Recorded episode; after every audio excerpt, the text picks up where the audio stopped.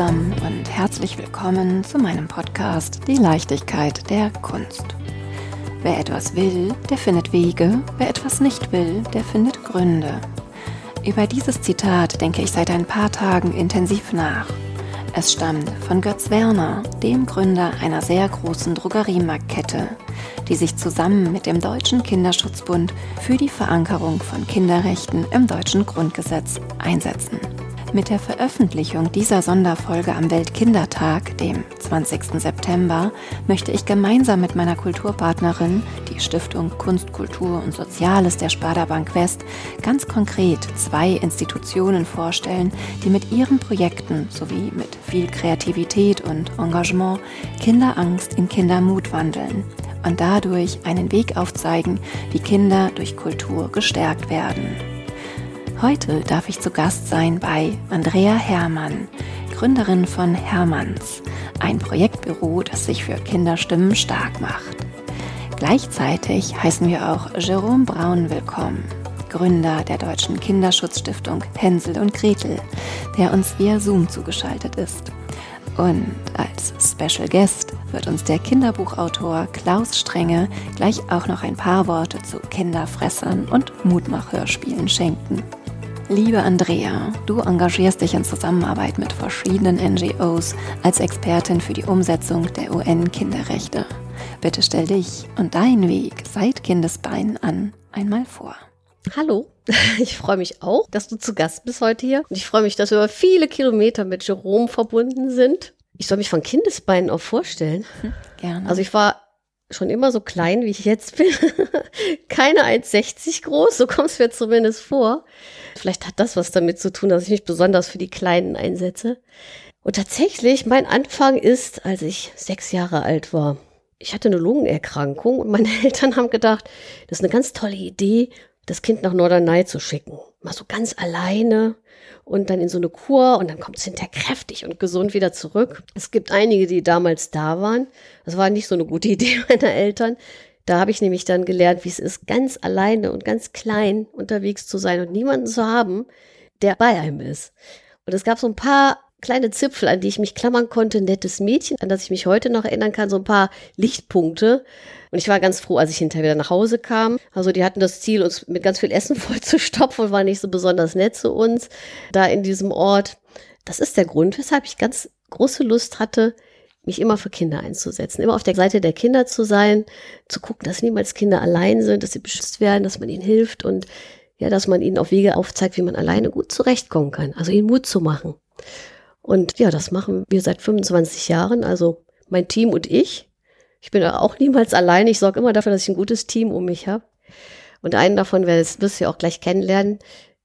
Das ist mein Mann. Wir sind also nicht nur in der Arbeit, sondern im Leben auch miteinander Partner. Willst du noch mehr wissen? Das ist ja nur die Kindheit gewesen. Eigentlich wäre ich Lehrerin geworden und Therapeutin. Aber in der Studienzeit habe ich beim WDR gearbeitet und habe gedacht, das ist ja spannend mit diesen ganzen Mediensachen. Und prompt bin ich auch beim WDR wieder in der Kinderabteilung gelandet. Denn mir ist aufgefallen, dass bei den Besucherführungen, die wir gemacht haben, dass es gar keine kindgerechten Führungen gab. Und habe ich meiner Chefin gesagt, Mensch, darf ich?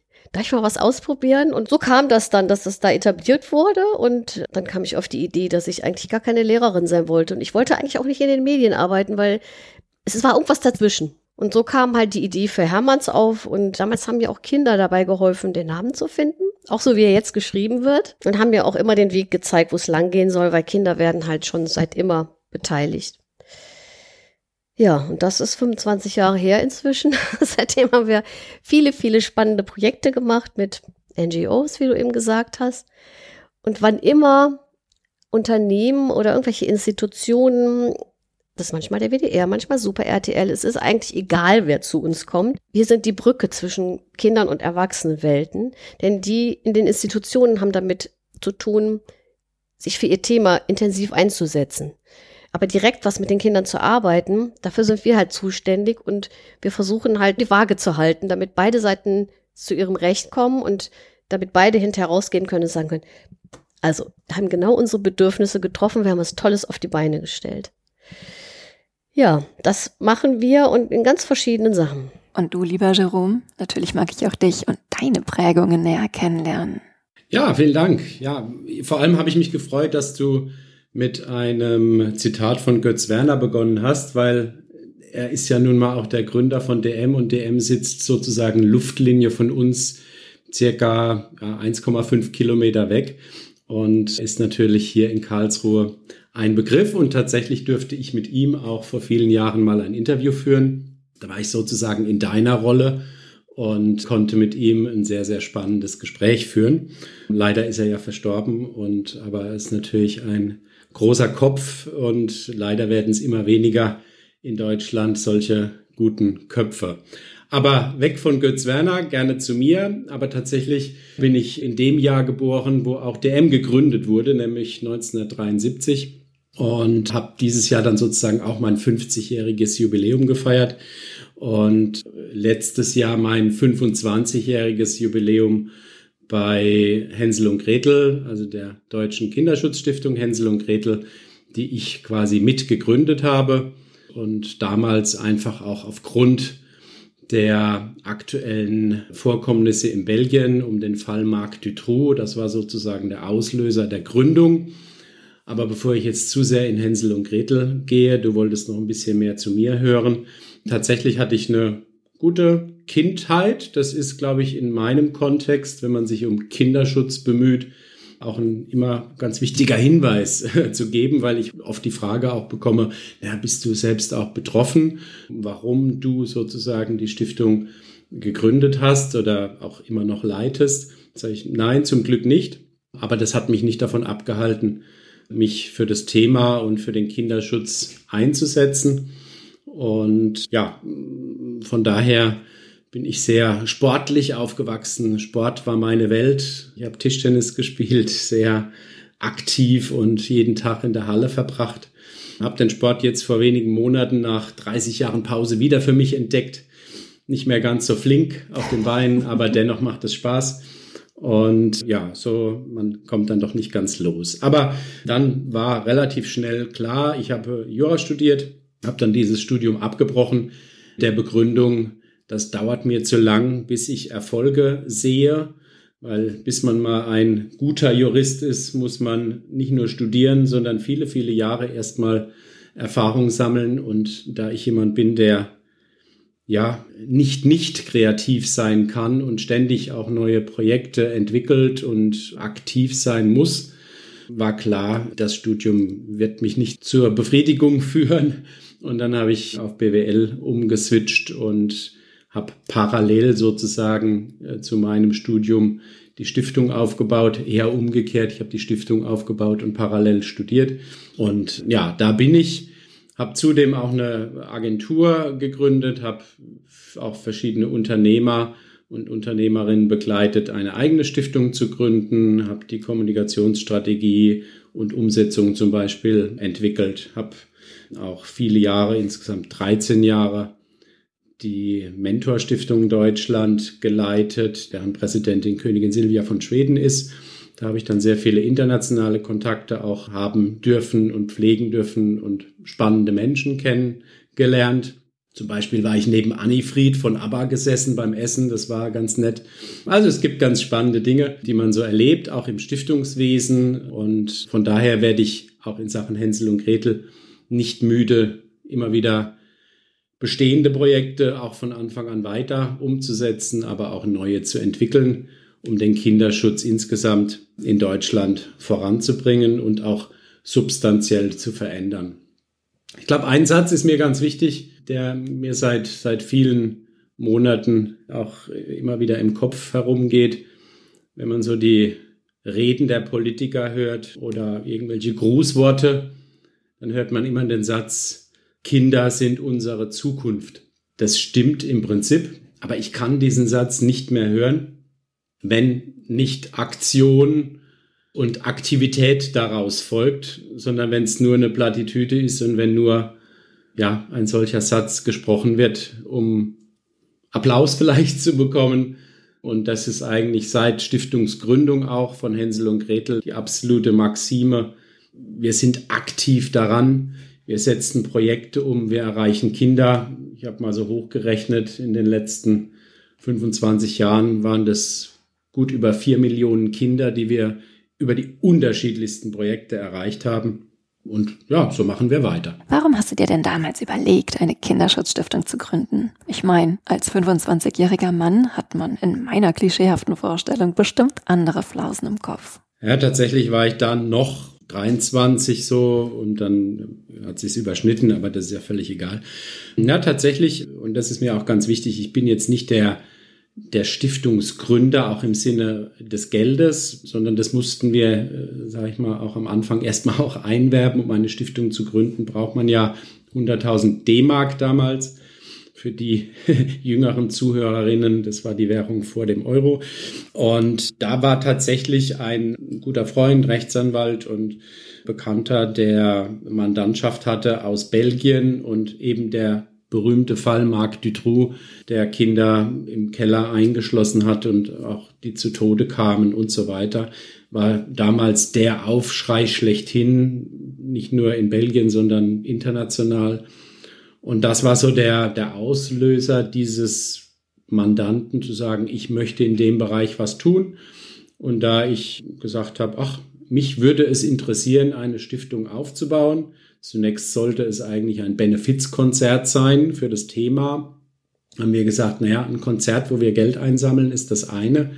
Aber was machen wir dann mit dem Geld? Wo, wo fließt es hin und wo wird es eingesetzt? Dann war die Frage, gibt man es an eine bestehende Organisation? Das wäre möglich gewesen. Oder überlegt man sich, was eigenes aufzubauen? Und damals gab es tatsächlich in Deutschland noch keine Stiftung zu dem Themenkomplex. Das heißt, wir waren dann im Prinzip die erste Stiftung neben den vielen Vereinen, die es natürlich gab und Fachberatungsstellen, aber als Rechtsform Stiftung organisiert waren wir quasi die ersten, die dann offiziell an den Start gingen mit einer großen Resonanz, aber natürlich auch mit einem damals sehr noch viel mehr tabu belasteten Themenkomplex, sexualisierte Gewalt an Kindern. Damals hieß es noch Kindesmissbrauch. Dann hieß es irgendwann sexuelle Gewalt. Jetzt sind wir bei der sexualisierten Gewalt. Also man merkt auch allein in der Sprache verändert sich oder hat sich in dem Kontext sehr viel verändert, was auch sehr gut ist. Wir könnten jetzt tausend Themen aufmachen. Kinderpornografie sagt man auch nicht, sondern von Missbrauchsabbildungen spricht man. Also es ist immer so ein Thema auch in, in meinem Komplex, wo man auch sehr genau auch auf die Sprache und die Dinge achten muss, die man da so beschreibt. Das nur als Randbemerkung. Aber zurück zur Gründung, ja, und dann sind wir gestartet mit Hänsel und Gretel, eben Hänsel und Gretel, weil es Mädchen und Jungen betrifft. Das war damals schon eine Besonderheit und auf die wir von Anfang an Wert gelegt haben, weil damals vor über 25 Jahren war so die langläufige Meinung, na, das sind nur Mädchen, die betroffen sind aber mitnichten, es sind natürlich auch Jungs betroffen. Und es war schon sehr interessant, auch selbst als Mann mit damals 3,24 in einer durchaus auch feministisch geprägten Welt auf das Thema zu gehen und sich damit zu beschäftigen. Da muss man natürlich auch einige Fragezeichen in den Gesichtern derer, die aus der Fachwelt kommen, natürlich auch erwarten. Und von daher merke ich auch, und das ist fantastisch, auch bei unserer Projektarbeit, es gibt bei unseren über 500 Projekten nahezu kein einziges Projekt, wo wir nicht mit Fachberatungsstellen, mit, mit Institutionen, mit auch staatlichen Stellen, mit Schulen, wie auch immer zusammenarbeiten. Das war von Anfang an unser Prinzip. Wir können vieles, aber auch nicht alles und wir müssen nichts neu erfinden und würde mir wünschen, dass in dem Bereich noch viel mehr Synergien geschaffen würden und nicht doppelt und dreifach Ressourcen verschwendet würden. Und von daher immer unser Prinzip, gemeinsam mit anderen zu arbeiten. Und da hat sich auch ganz viel getan, wie so dieses Zusammenarbeiten auch mit der Fachwelt funktioniert. Das macht richtig Spaß. Das ist toll, weil alle ein Ziel haben, eben für Kinder sich einzusetzen, Kinder zu schützen. Und genau deshalb funktioniert auch unsere Stiftung und hat seit über 23 Jahren auch das DZI-Spendensiegel und wir bemühen uns einfach mit dem, was wir einwerben, auch an Spendengeldern, sachgerecht und mit einer hohen Wirkung, das ist mir das Wichtigste, umzugehen. Eben die Dinge, die man entwickelt, zu multiplizieren und nicht immer wieder neu zu entwickeln. Aber ich glaube, ich mache jetzt mal Stopp. Ich könnte jetzt noch fünf Stunden weiter erzählen. Liebe Andrea, auch euer Ziel ist es, sich mit Freude für Kinder einzusetzen. Beschreibt doch Hermanns und seine Geschichte einmal genauer. Ja, also Hermanns ist ein Projektbüro und wir nennen uns eigentlich jetzt inzwischen auch Agentur, Agentur mit Kindersinn.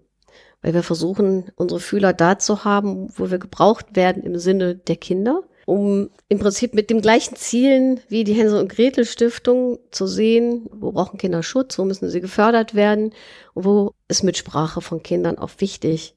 Und meine Anfänge sind eigentlich ziemlich ähnlich. Also eigentlich sollte der Weg woanders hingehen.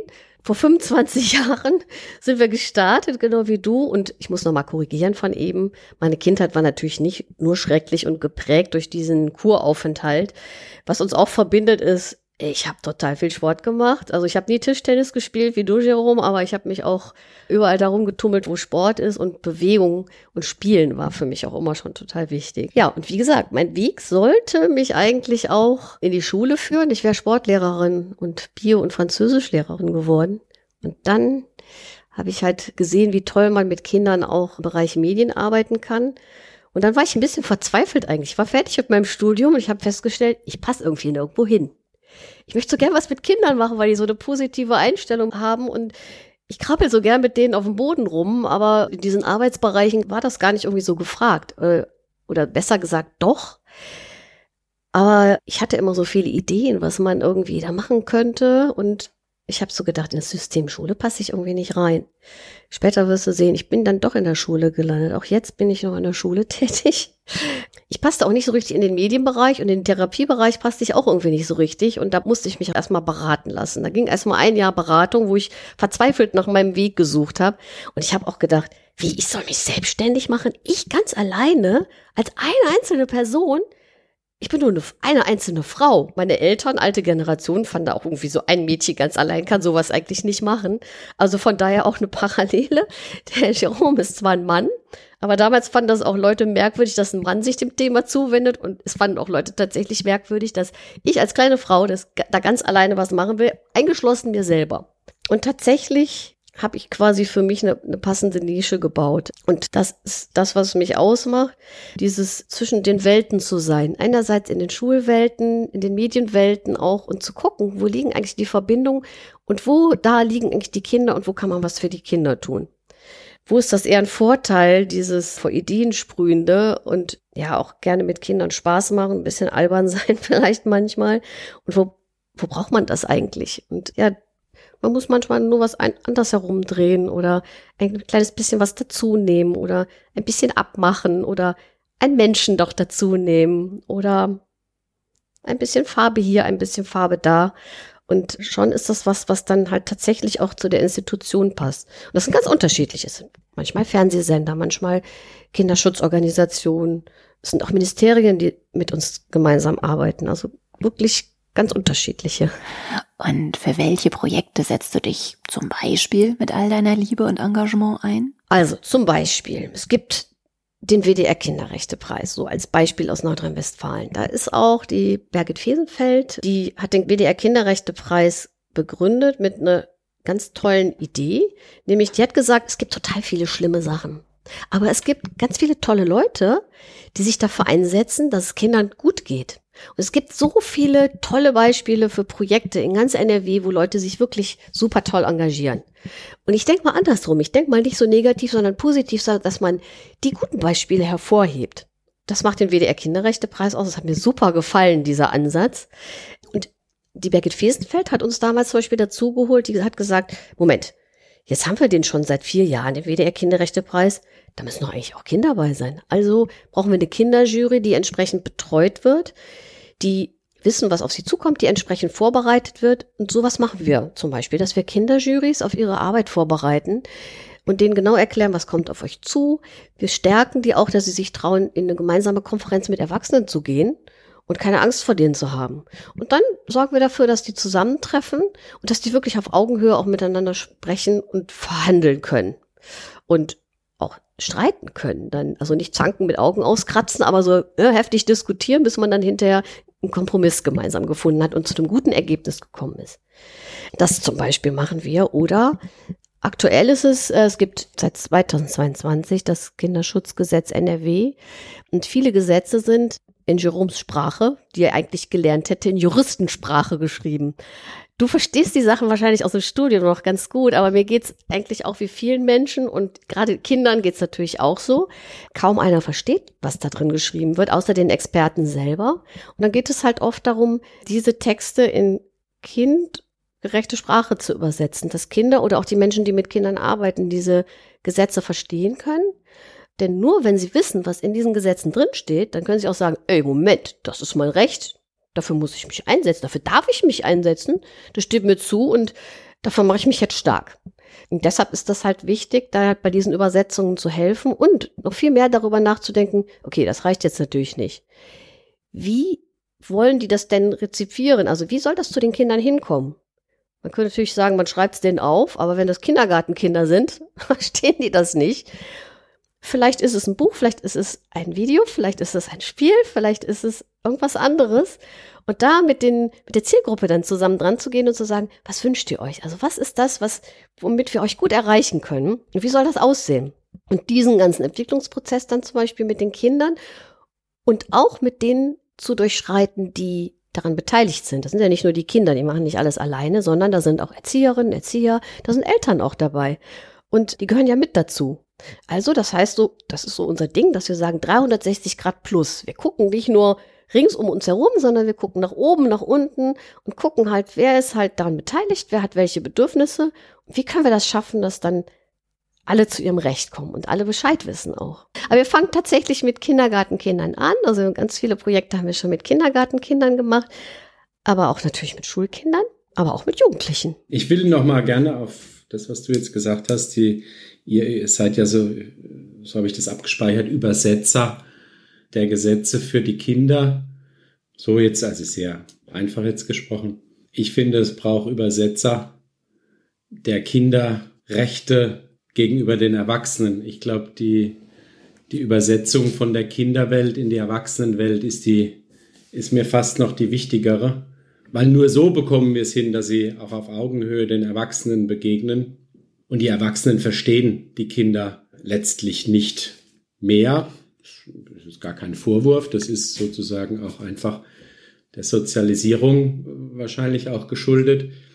Aber ich glaube, da ist ein Kernproblem insgesamt bei den Menschen, die auch direkt, auch professionell mit Kindern arbeiten, dass es ihnen immer weniger gelingt, sich in die, in die Kinderwelt hinein zu versetzen. Und ich habe einen Kongress vor drei Jahren das erste Mal mit dem Thema Kinderschutz vom Kind gedacht als Übertitel organisiert. Und das war schon sehr interessant. Und in diesem Kontext haben wir uns mal den ganzen Kinderschutzkosmos, wie ich das nenne, angeschaut. Nämlich wer denn überhaupt um Kinder herum ist und welche, ich nenne es Anspruchsgruppen hat denn ein Kind überhaupt.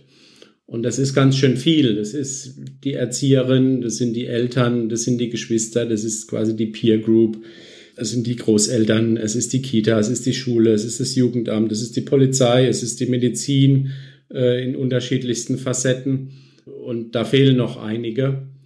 Und ich glaube, Kinderrechte sind erst dann was wert, wenn sie auch operationalisiert werden und wenn sie auch wirklich gelebt werden und nicht nur auf dem Papier stehen und die Kinder wissen, dass es die Rechte gibt. Ja, das ist nett, aber wenn diejenigen, die sozusagen die Rechte für die Kinder umsetzen sollen und leben sollen, es nicht verstehen, was die Kinderrechte sind und was es letztlich bedeutet, dann können wir noch so viel kämpfen, damit sie auch irgendwann vielleicht mal im Grundgesetz stehen. Also bin ich völlig dafür. Aber das reicht dann immer noch nicht. Und wir brauchen bei all denen, die mit Kindern in irgendeiner Form in Kontakt sind, eine Empathie für die Belange von Kindern. Das muss nicht perfekt sein, aber zumindest glaube ich, würde es mal viel helfen, wenn ich die Haltung einnehme, dass ich zumindest als Erwachsener versuche, mich in die Kinder hineinzuversetzen. Und da wird man sich jeden Tag dabei ertappen, ich mich auch wieder vor zwei Tagen. Ich habe ein tolles neues Projekt.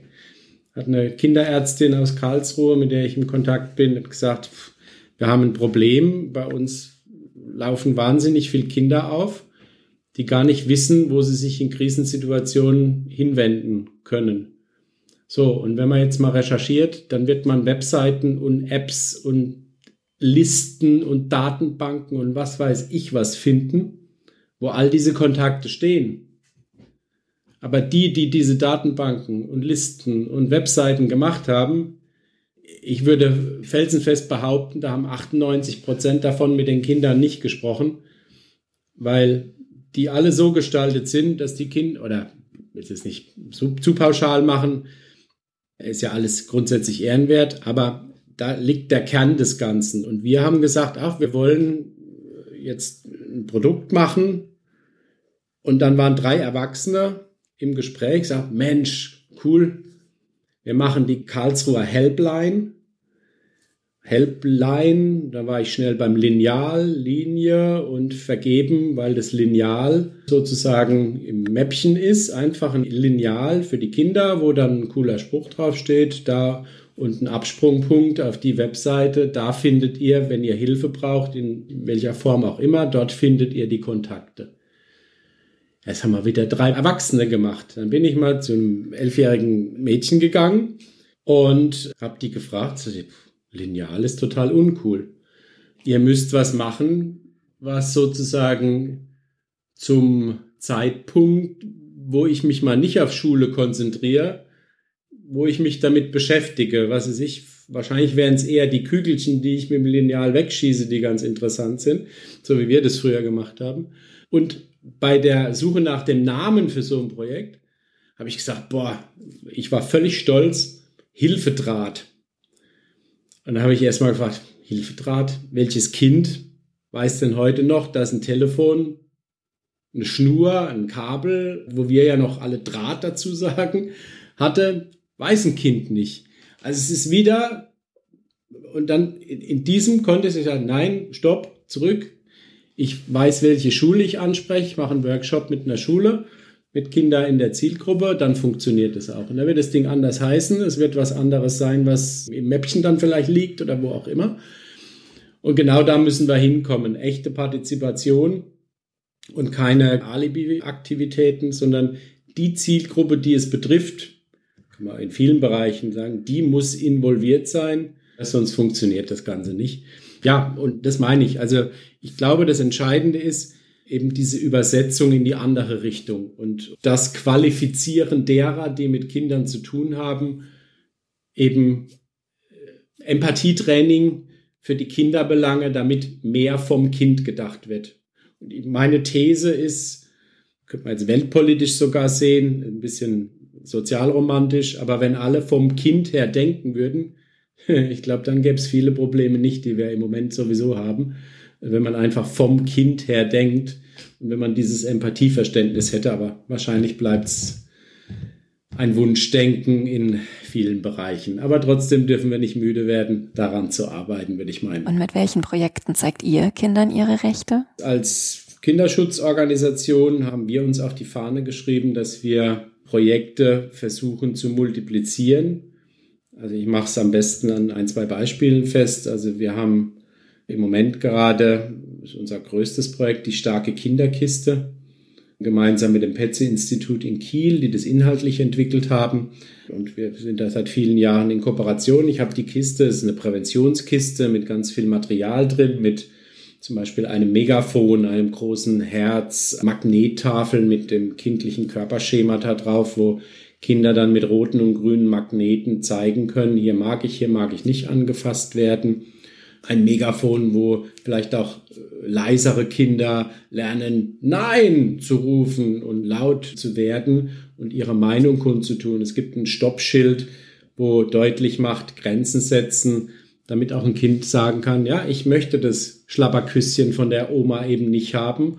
Das ist ja das klassische Beispiel, was ja immer noch viel zu verbreitet ist, dass eben naja, er gibt doch der Oma das Küsschen, die ist doch sonst traurig. Ja, also ist das darf es einfach nicht mehr geben. Ne? Da, äh, wenn ich das exzessiv betreibe, ja, dann kommt irgendwann mal der Täter, die Täterin und möchte das Küsschen und dann erkennt das Kind, das, der Jugendliche, na, ist ja normal, das darf das ja wohl. Also lasse ich mir das Küsschen geben. Ne? Also sag mal, wir fangen in der Kita ganz früh an, die wichtigsten Präventionsprinzipien mit dieser starken Kinderkiste zu vermitteln.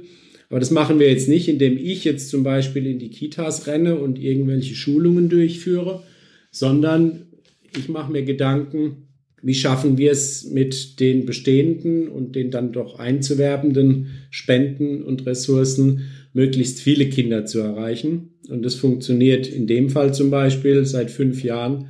Sind wir jetzt bei knapp 130.000 Kindern, die wir erreicht haben. Und das wird letztlich hier von meinem Schreibtisch aus organisiert und funktioniert so, dass sich drei bis fünf Kitas zusammenschließen sich bei uns bewerben auf eine starke Kinderkiste, dann eine kleine Selbstverpflichtung unterschreiben, dass sie das Projekt auch umsetzen. Und dann wird die Kiste denen zugeliefert. Sie müssen eine Schulung machen bei einer von unseren knapp 70 Fachberatungsstellen, aktuell in zwölf Bundesländern, die wiederum von uns qualifiziert wurden. Und dann können die Kitas autark dieses Projekt umsetzen.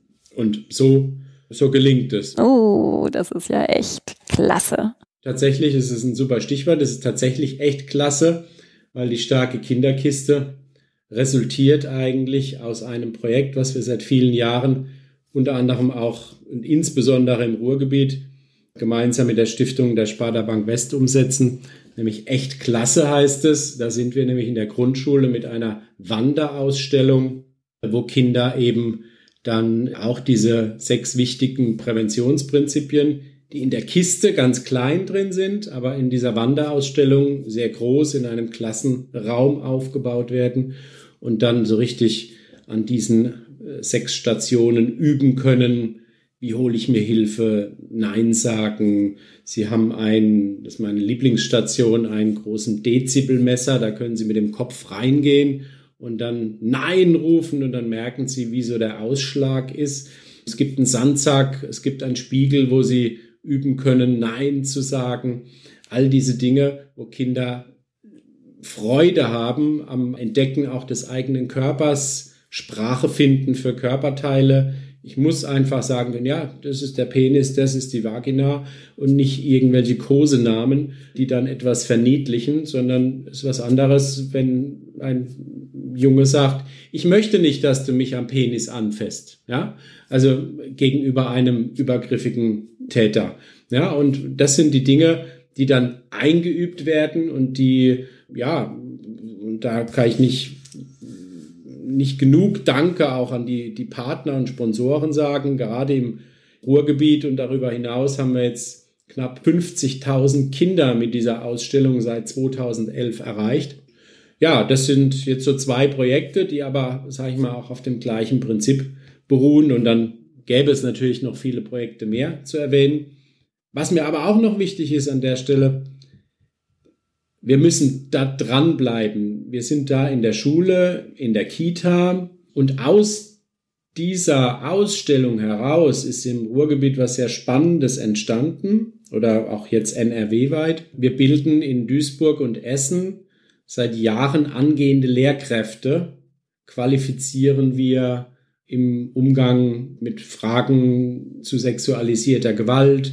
Die erleben auch diese Ausstellung, die bekommen durch unsere Partnerfachberatungsstellen einfach eine Schulung. Und das sind jetzt auch schon dreieinhalbtausend Lehrer oder angehende Lehrkräfte von uns fit gemacht worden. Und leider Gottes so, muss man sagen, weil es in der normalen Ausbildung so fast nicht stattfindet, dieses Thema. Und das ist ein riesen, riesen Defizit, an dem wir auch arbeiten, weil die Lehrkräfte, wir wissen alle von der Statistik, ein bis zwei Kinder pro Schulklasse sind betroffen von sexualisierter Gewalt. Das ist so eine Zahl, die hört man und dann steckt man sie wieder weg. Aber wenn ich jetzt Lehrer wäre und wüsste, ich stehe vor einer Klasse und habe vielleicht drei, vier Klassen, je nach Zuteilung, dann weiß ich, in jeder Klasse sitzen jetzt ein oder zwei Kinder, die in irgendeiner Form Gewalt erfahren. Und dessen muss man sich klar werden, dass hier eine Qualifizierung ganz wichtig ist. Meine Güte, das sind ja erschreckende Zahlen. Andrea, wie sieht denn deine Erfahrung im Schulalltag aus? Genau das, was du gerade gesagt hast, habe ich montags, wenn manche Kinder richtig schlecht drauf sind. Und wenn ich denke, oh, ich könnte jetzt an die Wand klatschen, was machen die denn da? Wie sind die drauf? Mhm. Genau daran denke ich. Ich weiß überhaupt nicht, was denen vielleicht am Wochenende passiert ist. Und wenn ich denen jetzt auch noch einen draufgebe, dann mache ich was ganz Schlechtes. Deshalb, genau, ich versuche das Gegenteil zu machen. Wenn Kinder morgens um eine Klasse kommen, denke ich immer, es könnten zwei Kinder dabei sein. Es könnte eins von diesen Kindern sein, was betroffen ist. Und ich versuche dann, besonders nett zu sein. Und das ist echt ganz schön schwer. Aber tatsächlich hilft mir diese Arbeit und dieses Denken dann auch, das in die Arbeit in der Schule zu transportieren. Und da kann ich dann auch mit meinen Kollegen darüber sprechen und versuchen, sie dafür zu sensibilisieren, dass wenn montags alle außer Rand und Band sind, dass, ja, dass man das auch nicht außer Acht lassen darf. Das ist ein Grund sein. Es gibt viele Gründe, aber dass die Kinder missbraucht oder misshandelt werden, kann ein Grund dafür sein. Das finde ich total super, auch dass du genau das tust. Da will ich gerne ergänzen. Ich weiß von wir haben ja auch einen Kinderschutz-Podcast, kleiner Werbeblock an der Stelle. Und meine Mitkollegin ist Sonja Howard, die ja auch im Betroffenenrat der Bundesregierung ist und jetzt auch ein sehr spannendes Buch herausgebracht hat, wirklich auch zu empfehlen. Und äh, sie sagt, auch in dieser ganzen Corona-Phase, das wäre für sie der absolute Horror gewesen, weil Schule Freiheit, Freizeit quasi und Entlastung war, anstatt sozusagen in dem sehr belasteten, gewalttätigen familiären Umfeld zu sein. Und ich glaube, dessen muss man sich bewusst sein, gerade wenn Kinder auch auffällig sind in der Schule oder so. Für die ist Schule Erholung und vielleicht liegen sie dann mit dem Kopf und ruhen erstmal in der Schule auch aus. Und das sind schon auch Anzeichen, wo man sich dann auch vielleicht mal ein bisschen intensiver kümmern könnte, sollte. Ja. Tatsächlich, das erlebe ich auch so. Vor Corona waren jetzt in meiner Schule, wo ich bin, nur sind so ein bis zwei Kinder, die tatsächlich auch so schon direkt sichtbar Probleme hatten und auch so auffällig waren. Und das ist schon schwierig für eine Klasse auch, weil die brauchen ganz schön viel Energie von Kindern und Lehrern und Lehrerinnen. Und jetzt nach Corona sind es ungefähr sechs. Und das, ich bin mit denen in der Turnhalle, wir sitzen im Kreis und manche Kinder können dann zum Beispiel nicht sitzen. Die fallen dann einfach um. Das ist vorher nicht so gewesen. Oder Kinder, die ganz alleine auf dem Rücken durch die Halle rutschen und sich mit den Füßen rückwärts schieben. Ich lass die. Oder die dann in der Ecke stehen zwischen zwei Matten und die anderen Kinder nur beobachten. Vor Corona, die hätte ich mir dann gegriffen, gesagt, hör mal auf, dich jetzt zu drücken, los, zack, zack, und jetzt mal, mach mal mit, wir spielen jetzt gemeinsam ein Spiel. Es macht bestimmt Spaß, aber ich lasse die. Denen geht's ja. zum Teil echt noch immer noch richtig schlecht. Die müssen echt noch viel verarbeiten. Könnt ihr noch mehr zu der Ist-Situation der Lehrer in Deutschland sagen? Also das Interessante ist, dadurch, dass ich auch in der Schule bin, ich bin irgendwie in der Schule drin, aber auch nicht. Und ich habe erlebt, wie Lehrerinnen und Lehrer sich so angestrengt haben. Also es war so eine schwierige Zeit. Also es geht ja nicht nur um sexualisierte Gewalt, sondern Kinder haben auf ganz unterschiedliche Weise gelitten und Schäden davon getragen. Und wenn du mich fragst, ist das präsent? Es spielt jetzt im Schulalltag eine Rolle und Lehrerinnen und Lehrer, denen steckt das selber noch in den Knochen, denn die haben ja selber auch eine eigene Situation in der Familie. Aber was die da leisten mussten, das ging wirklich über die Belastungsgrenze hinaus. Und ich wundere mich eigentlich, warum nicht einfach die, die Lehrerinnen und Lehrer reihenweise umkippen wegen Burnout, weil die haben ja selber auch Familien und so weiter. Und jetzt, die sind sich sehr bewusst darüber, dass auch Kinder, die mit Schwierigkeiten in der Schule sind und auch die Familien, dass das auch nicht nur, aber auch Folgen von Corona sind und machen sich echt viele Gedanken darüber. Also es wird nicht kaputt geschwiegen, sondern es ist präsent und die sind sich auch bewusst darüber, dass sie was tun müssen und versuchen auch alle Strohhalme zu greifen, die sie kriegen können, um tolle Sachen für die Kinder zu machen, um sich selber fortzubilden, um ihr Team stark zu machen, sich dafür einzusetzen. Ich denke immer an meine coolen Lehrer. Ich versuche immer die super netten Lehrer, die ich so richtig toll fand in der Schule, die als Vorbilder zu haben, die habe ich immer noch im Kopf. Also Herr Keulen, der gesagt hat, Kinder, sammelt keine Buchrücken, sammelt Inhalte auch im Leben. Oder auch andere. Und ich bewundere alle Menschen, die in der Schule arbeiten und auch in Kitas, die jeden Tag mit Kindern arbeiten und fünf Tage in der Woche damit zu tun haben. Die haben auch keine Pause. Die haben auch keine Zeit, in der Pause auf Toilette zu gehen. Gerade nach Corona war viel mehr Streit auf den Schulhöfen. Also es gibt viel mehr Konflikte zu klären, viel mehr Telefonate mit den Eltern, mit Jugendämter und so. Also die Belastung ist noch da. auch, ne? Und trotzdem versuchen die wirklich ihr Bestes und das fünf Tage die Woche. Also die haben eine volle Bewunderung. Und du, Jerome, welchen Eindruck hast du? Na, ich will es mal so sagen. Ich glaube, die Bereitschaft und die Awareness, sich der Thematik zu stellen, ist enorm groß. Und wir haben auch eine Umfrage gemacht unter unseren Lehramtsanwärterinnen. Die wollen sich alle auch mit dem Thema befassen, auch aus dem Wissen heraus, es wird sie im Laufe ihrer Karriere an der Schule, werden sie sich mit Gewalt, mit unterschiedlichsten Themen, auch schwierigen Themen auseinandersetzen müssen. Und deswegen waren die so dankbar auch für unsere Fortbildung, die aber quasi nur drei, vier, fünf Stunden stattfindet. Ein Tropfen auf einen heißen Stein. Es muss mehr institutionalisiert sein. Und die Rückmeldung ist, ja, wir wollen mehr Wissen und mehr Kompetenz bekommen, aber es wird halt noch nicht so angeboten. Wir arbeiten dran. Unter anderem haben wir auch, auch aus der Not in Anführungsstrichen heraus FIPS gegründet, eine Fortbildung zur Fachkraft für Intervention und Prävention.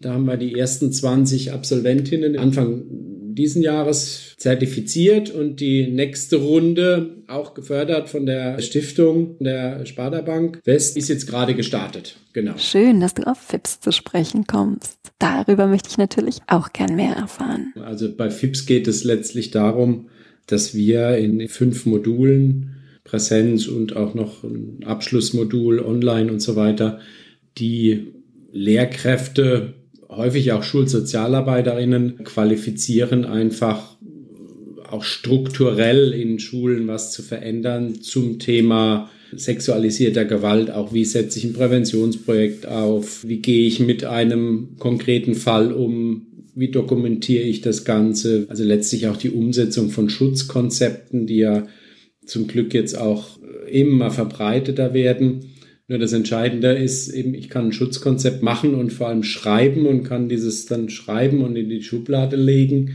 Ich muss es natürlich auch im besten Fall lebendig gestalten und eben nicht nur vielleicht im Notfall, wenn mal irgendein Fall von Übergriffigkeit stattfindet, herausholen, sondern eben vielleicht mir überlegen, als Schule, naja, wie können wir das Thema präsent halten? Ja, wie können wir darüber reden? Wie können wir eine Ausstellung gestalten? Wie können wir Kinder selbst vielleicht auch involvieren? Auch im Rahmen zum Beispiel der Kinderrechte Thematik zu sagen, ja, Recht auf körperliche Selbstbestimmung, was bedeutet das überhaupt? Und daraus irgendwie etwas entwickeln. Das ist echt ein toller Ansatz, finde ich. Es ist viel zu oft, dass irgendwelche Konzepte entwickelt werden über die Köpfe der Betroffenen hinweg. Da denkt sich dann irgendeiner was Tolles aus und dann sollen die das alles alle machen. Gilt für Kinder, ne? Also finde ich super, du hast ja eben auch erzählt, du gehst dann halt zu den Kindern hin und befragst die, so wie die Anfänge unserer Firma und auch was, was wir immer machen, ne? dass wir sagen, ja, sie haben da so eine Idee, sollen wir nicht erstmal die Kinder fragen, was die dazu denken? Genauso wie Menschen aus der Praxis mit einbeziehen. Das ist so wichtig, weil die wissen auch, wovon man redet und das ist dann auch glaubwürdig, auch für die Teilnehmenden. Und es ist vor allen Dingen auch, wenn sich jemand am Schreibtisch irgendwas ausdenkt, das kann was nützen, aber es ist so unnütz, weil dann vielleicht gar nicht genau die Sachen dabei sind, die jemand in der Praxis braucht. Das geht dann völlig an der Zielgruppe vorbei. Warum funktioniert es nicht? Das ist mir auch nochmal wichtig, weil es echt auch wehtut, die Kinderwahrheit. Ja. Die kann echt total wehtun, wenn man selbst als Erwachsener eine tolle Idee hat so, boah, ist er völlig überzeugt und Kinder zerreißen das völlig. Also so ist es mir ja passiert. Mein Gott, ich kann damit leben. Aber wenn man dann in sich hineinfühlt, sagt, Scheiße, eigentlich fand ich meine Idee gut, aber ich kann die jetzt nicht mehr umsetzen, weil es die Kinder nicht gut finden. Das tut weh, aber soll mal, wenn wir an den Punkt kommen, dann ist es gut. Dann sage ich, ja, okay, ich gucke dann so ein bisschen Metaebene auf mich drauf und sage, super, ja. Und wenn du jetzt noch sagst, okay, dann mache ich es halt nicht so, da ist perfekt, ja. Also dann bin ich auch wirklich auf das Kind eingegangen und habe es nicht als Alibi benutzt. Das das Coolste ist ja auch, die Kinder haben so viele wirklich geile Ideen, muss ich jetzt mal sagen. Die haben ja noch nicht dieses, äh, das geht nicht und das geht nicht im Kopf, sondern mhm. die haben einfach Ideen, auf die kommen Erwachsene nicht. Die Erwachsenen denken, äh, das ist ein Reifen. Die Kinder sagen, äh, das ist ein Loch. Da ist was zum Durchgucken. Also so total anderes Denken, weil ja. die, ne, die tragen noch nicht diese Problempäckchen und die es geht nicht Päckchen mit sich rum. Deshalb macht mir das auch so einen Spaß. Also die mhm. Kinder zu fragen, manchmal liege ich richtig, aber manchmal denke ich so, ah, Mensch, da haben die mich aber wieder eines Besseren belehrt und die Ideen von denen sind viel cooler. Und wenn wir tatsächlich, manchmal, am Anfang habe ich noch tatsächlich selber auch die Hosen voll gehabt, dann bin ich dann im Ministerium gegangen oder zu den Pressesprechern oder irgendwelchen Chefs und hab, dann haben die gesagt, ja, wir haben uns das ausgedacht, können Sie das umsetzen? Und ich habe dann halt auch ganz frech gefragt, wissen Sie denn, ob die das überhaupt wollen? Sollen wir nicht mal fragen? Ja, aber wenn da was bei rauskommt, was wir gar nicht wollen, was machen wir denn dann? Und dann sage ich denen immer, ja, hören Sie die doch erstmal an, vielleicht haben die eine richtig coole Idee und vielleicht finden die das gut, was die gemacht haben, vielleicht haben die aber auch noch eine Zusatzidee, die das Ganze noch weiter anhebt. Oder wir stellen fest, gut, dass wir gefragt haben, das wäre total in die Hose gegangen. Genau. Da muss man ganz schön mutig sein, den Menschen, die da den Hut aufhaben, so entgegenzugehen. Und man kann die natürlich auch dadurch ermutigen, sagen, wir hören die ja an, die Kinder. Aber es ist ja nicht so, dass wir das machen müssen, was die sagen, sondern wir können ja die Ideen der Kinder als Rat mit dazu nehmen und als wichtige Wegweiser für uns nehmen. Also insofern finde ich das toll, wie ihr daran geht. Genauso machen wir das auch. Was könnte denn Kunst und Kultur unternehmen, um Kinder zu hören, sichtbar zu machen und Kinderrechte zu stärken? Wir machen das. ja, also ich lache jetzt so. Aber tatsächlich, wir haben ja das Projekt Der Kinderfresser kommt. Denkt ihr erstmal schrecklich? Aber der frisst gar keine Kinder. Also es ist die Geschichte von einem Mutmachmonster. Das kommt auch in der Nacht. Aber das hilft den Kindern nicht, sondern es sorgt dafür, dass die Kinder selber merken, was sie eigentlich selber gut können und hilft ihnen, die Kräfte zu entfalten, damit sie Probleme lösen können. Zum Beispiel gibt es so ein Mitmachhörspiel, den wir durch ganz NRW touren. Also Jerome, wir touren auch durch NRW, aber wir touren durch die Turnhallen mit einem Mitmachhörspiel, wo die Kinder ganz viel mitmachen können. Also der Weg der Geschichte entwickelt sich durch das Zutun der Kinder und dass die Geschichte gut ausgehen kann am Ende, da brauchen wir die Unterstützung der Kinder, auch, auch der Lehrerinnen natürlich, auch unsere eigene. Die sehen, wie man so ein Hörspiel macht, aber die sehen auch, ah, man kann was tun. Und das geht dann wie von selber, wenn man sich da irgendwie reinkniet und sich mal mutig irgendwelchen Monstern gegenüberstellt. Wobei das Monster ist gar nicht der Böse in der Geschichte, sondern ganz andere. Und die Geschichte des Kinderfressers hören wir nun vom Autor Klaus Strenge höchstpersönlich. Lieber Klaus, ich freue mich, dass wir dich ganz spontan von der Baustelle dazu holen konnten. Und natürlich interessiert es mich wahnsinnig, wie du Kinderbuchautor geworden bist. Ja, also mein Name ist Klaus Strenge. Ich bin jetzt nächstes Jahr 60 Jahre alt. Äh, naja, und ich bin jetzt tatsächlich seit 2014 Kinderbuchautor. Davor war ich viele Jahre Musiker, hauptsächlich live und im Studio. Und 1998 begann die Reise mit dem Kinderfresser. Da waren wir auf dem Weg nach Österreich und wie weiß ich gar nicht, irgendwo kam der angeflogen. Immer zusammen auch schon mit seinen zwei Freunden, dem Frosch im Hals und dem Blindenschweinchen. Und das hat mich dann so viele Jahre begleitet habe aber zu der Zeit auch noch viel Musik gemacht und deswegen äh, lag das meistens so im Schrank, dann immer wieder mal rausgeholt, geschrieben und so. Und 2014 hat Andrea mitbekommen, dass es die Film- und Medienstiftung NRW gibt. Und die unterstützen Hörspielprojekte. Und da haben wir das Buch dann eingereicht und das wurde genommen und da war dann sozusagen der Startpunkt, also das Buch war zu dem Zeitpunkt nicht fertig, dass ich das dann auch fertig schreiben musste. Und da begann dann die Reise sozusagen. Worum geht es in Der Kinderfresser? Das ist halt kein schöner Name, aber das ist ein riesiges Wesen, ein Monster, das Kindern Mut macht. Im ersten Moment erschrickt alleine der Name und wenn man sieht, ist es auch nicht besonders süß. Ne? Eher krumpelig, groß, dicken, vielen Zähnen, in dem Maul, das so groß ist, dass da Kinder sogar drin reisen können. Aber damit beginnt dann eben auch schon das Abenteuer für die Kinder, weil es ist gleich eine Überwindung da, durch den Namen und durch das Erscheinungsbild sich damit auseinanderzusetzen. Und egal welches Problem die Kinder haben, der Kinderfresser hilft eigentlich, indem er sie anstupst. Ne, die erleben dann ganz fantastische Abenteuer in einer anderen Welt, die heißt Kobalat. Da nimmt der Kinderfresser die Kinder immer mit hin. Und das Problem, was die Kinder am Anfang haben, das verschwindet dann im Laufe der Nacht, weil sie andere Probleme lösen müssen. Oh, kannst du einen auch für Erwachsene geben? Bestimmt. Aber nicht in der Welt. Wer hat das Buch illustriert? Die Illustration ist von Franziska Harvey. Das ist eigentlich eine sehr bekannte Illustratorin, die sitzt in Frankfurt. Ursprünglich kommst du aus der Musik mhm. und hast die Musik ja mit dem Schreiben nicht ganz aufgegeben. Also, nachdem das Hörspiel fertig war, und wir dann die Möglichkeit hatten, das auf der LitKit Cologne zu präsentieren, 2017. Und das war natürlich ein großes Ereignis, weil dann auch ganz viele von den Sprechern dabei waren. Ähm, dann haben wir hinterher da gesessen und haben gedacht, eigentlich ist, das kann doch jetzt nicht nur das einzige Mal gewesen sein, ne, dass das so aufgeführt wurde. Und dann haben wir uns halt an die Arbeit gemacht, das umzubauen und überlegt, wie kann man das denn machen? Weil das ursprüngliche Hörspiel, es dauert drei Stunden das kann man natürlich nicht machen. Das ist ein bisschen zu lang. Und dann musste das so peu à peu runtergeschraubt werden, dass es so ungefähr eine Stunde lang ist. Und ja, dann haben wir überlegt, wie können wir das machen? Wo können wir das hinbringen? Und damit in eine Bücherei oder einen Buchladen zu gehen, ist dann ein wenig zu aufwendig. Und letztendlich lag es sehr nahe, dahin zu gehen, wo die Kinder sind. Und die sind in der Schule. Und so entstand die Idee, das umzusetzen. Und dazu kam dann noch, dass wir das Glück hatten, an die Sparda Stiftung zu gelangen, die uns dabei jetzt seit 2018 unterstützen. Also, ihr seid an den Schulen und beteiligt Kinder. Ganz genau. Wie? Also, zum einen gibt es Lesekinder, die lesen die Hauptrolle, die Silly in dem äh, Hörspiel.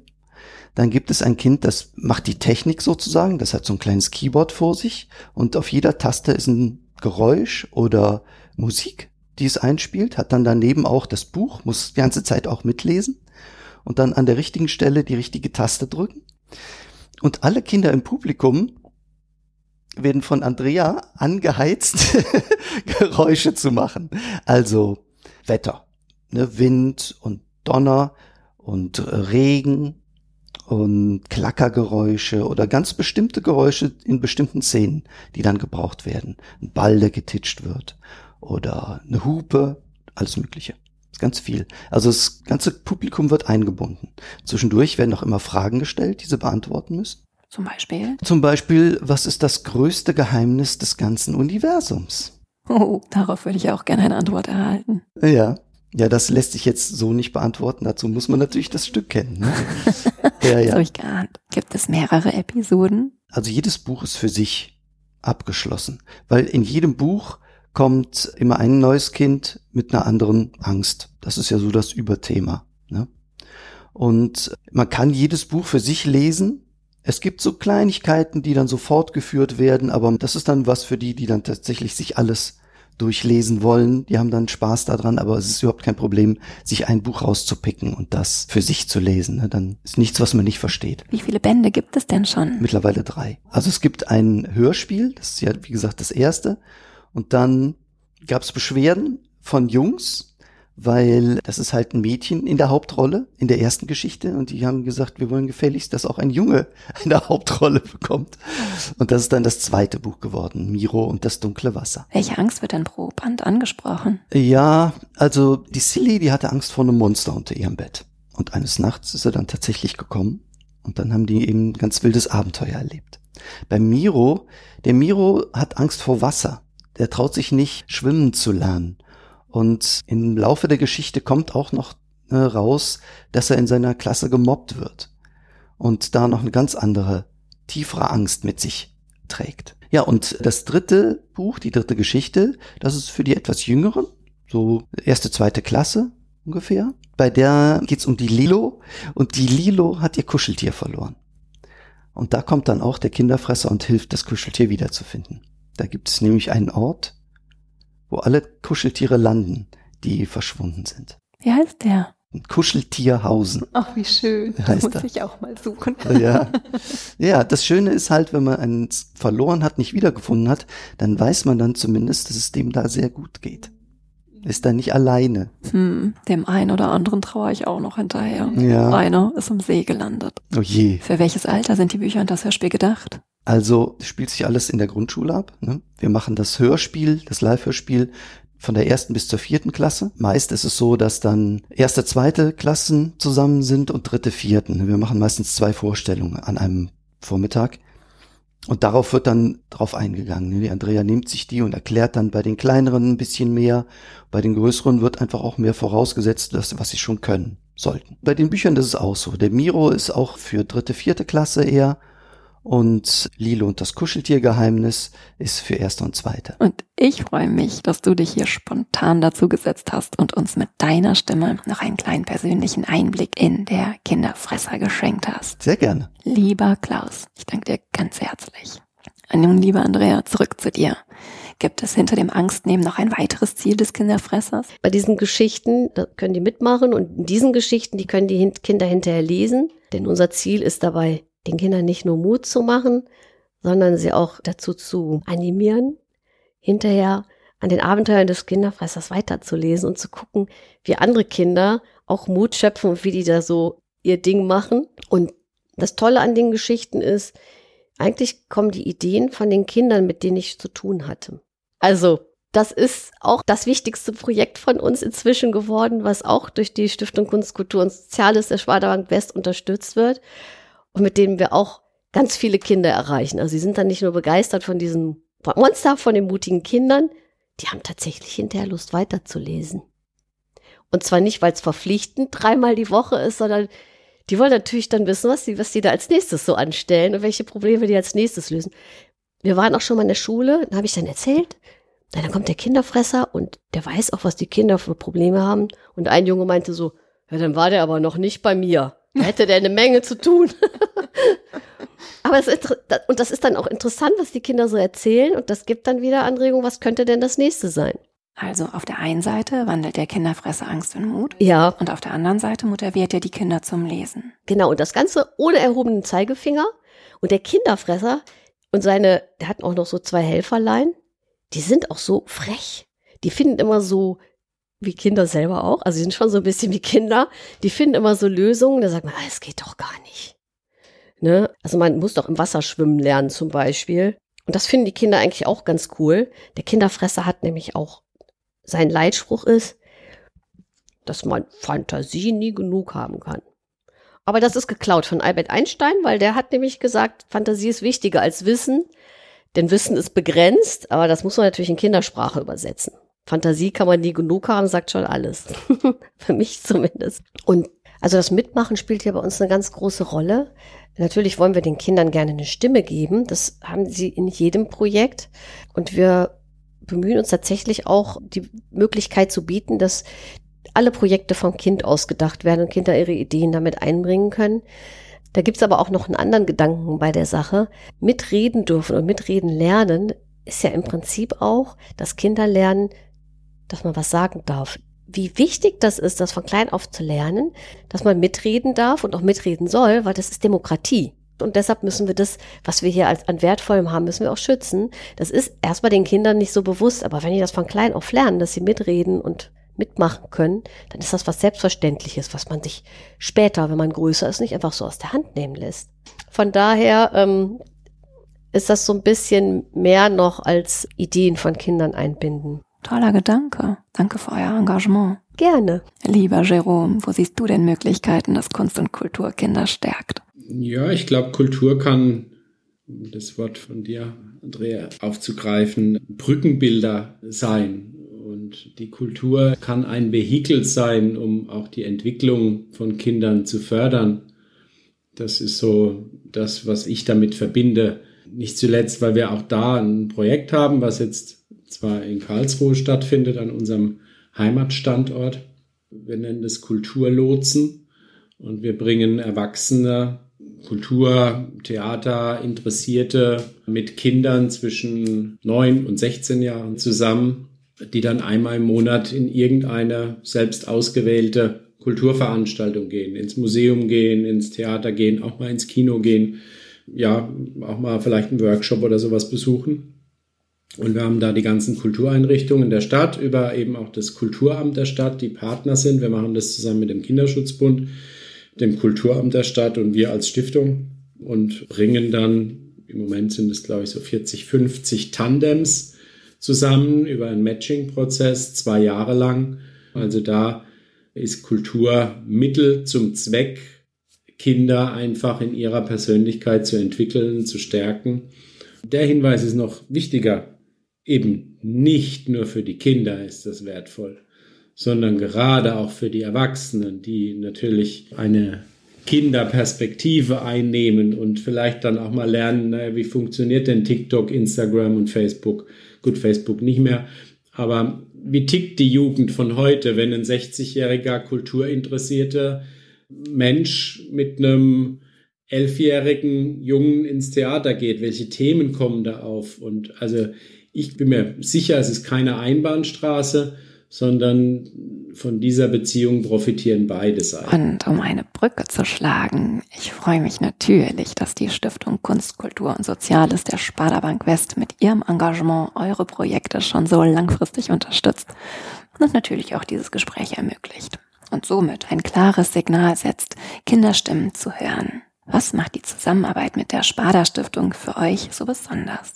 Also für uns ist das Besondere an der Zusammenarbeit, dass wir verstehen das gar nicht als Förderung. Natürlich bekommen wir Fördergelder, äh, um die Projekte umsetzen zu können, aber es ist ein Miteinander und ein gemeinsames Gestalten auch der Themen und das macht mir besonders Freude, dass man eben nicht nur das Geld empfängt und dann äh, reportet, sondern dass man gemeinsam auch drüber nachdenkt, wie gestaltet man Themen und konstruktiv auch eben in unserem Fall Kinderschutz gestaltet für NRW.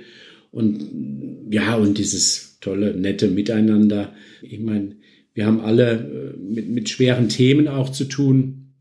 Und wenn man sich dann noch mit, mit komplizierten Kooperationen beschäftigen müsste, dann, dann wäre das schwierig und es macht total Freude und Dankbarkeit natürlich dann auch, damit wir das überhaupt auch machen können, ja. Hm. Da kann ich mich nur anschließen. Wir haben schon in den vielen 25 Jahren haben wir schon viele komplizierte Menschen erlebt, aber mh, hm, die, dieses Stiftungsteam von der Stiftung Kunst, Kultur und Soziales der Sparda Bank West, die sind wirklich sehr nett. Man kann wirklich partnerschaftlich zusammenarbeiten. Und das ist wirklich ein Team mit viel Sachverstand, aber auch mit einem großen Herzen. Also auch vor allen Dingen mit ja. viel Sinn und viel Herz für die Kinder. Und deshalb, also wir sind von unserer Seite auch dankbar, weil tatsächlich vor Corona, in der Corona-Zeit selber und danach hat die Sparda Stiftung halt dieses Projekt als tolles Kulturprojekt ermöglicht und ermöglicht es immer noch. Und wir gehen zu den Kindern hin. Das erleichtert den Schulen so vieles, weil die müssen sich nicht auf den Weg machen, sondern wir kommen in die Schule, wir versuchen das so einfach wie möglich zu machen, so toll wie möglich für die Kinder. Und ja, die lassen sich auch so begeistern, die Damen von der Stiftung. Und das macht dann auch Spaß, sich Mühe zu geben und, und denen auch immer wieder zu zeigen, was daraus Tolles entsteht. Und dass es halt auch Sinn macht, die Schulen zu fördern. Also bei uns ist es so, die Schulen erhalten eine Förderung, sind auch total dankbar dafür, weil in Zeiten knapper Kassen könnten die sich das auch gar nicht so richtig leisten, sich sowas Schönes an ihre Schule zu holen. Also und auch gerade nach Corona, die saugen das so auf und sind so glücklich da über jedes Angebot, was da ist, dass die Kinder halt auch mal Kultur erleben können. Das ist ja nicht mehr selbstverständlich gewesen. Das war ja zwei bis drei Jahre nichts. Und deshalb toll. Also mit denen kann man toll arbeiten. Und ja, man hat halt auch viel Freiheit, finde ich. Die gucken sich das an und sehen halt auch, wenn es gut läuft, dann sind sie ganz offen für viele tolle Ideen. Was empfehlt ihr, wenn sich nun der ein oder andere Hörende hier angesprochen fühlt, zum Hörer zu greifen? Da würde ich in meinem thematischen Kontext auf das Hilfeportal sexueller Missbrauch verweisen wollen kann man auch auf unserer Webseite hänsel-gretel.de ganz oben im Header finden, den Absprungpunkt. Dort sind sozusagen alle überregionalen Angebote erfasst, aber auch man kann nach vor Ort Fachberatungsstellen suchen. Da ist man dann sehr gut aufgehoben, zu welcher Fragestellung auch immer. Von daher gerne auf unsere Seite gehen und dann den Absprungpunkt auf das Hilfeportal dort finden. Ja, der Jerome hat ja eher so die Hilfsangebote oder Unterstützungsangebote für Kinder im Blick. Und bei uns findet man eher Hilfe in Hinblick darauf, wie kann man Angebote für Kinder jeden Alters und Familien kindgerecht gestalten. Wenn man da Unterstützung braucht, dann kann man sich halt an uns wenden. Und dann kann man von unserem Projektbüro gute Unterstützung kriegen, damit man halt wirklich Angebote bekommt, die für die Zielgruppe gut sind und gut geeignet sind. Und wenn man was zum Thema Kinder und Kultur haben möchte, dann kann man natürlich mal gucken, was der Kinderfresser in ganz NRW so anstellt und wo er zu sehen ist und natürlich, wie man sich für eine Förderung bewerben kann durch die Sparda Stiftung. Ich freue mich, dass ihr den Hörenden und mir mit euren Geschichten, Ideen, Engagement und vor allem eurem Herzblut hier so eine interessante Zeit geschenkt habt. Danke, dass ihr bei mir zu Gast wart. Ja, danke auch. Danke, dass wir davon erzählen durften.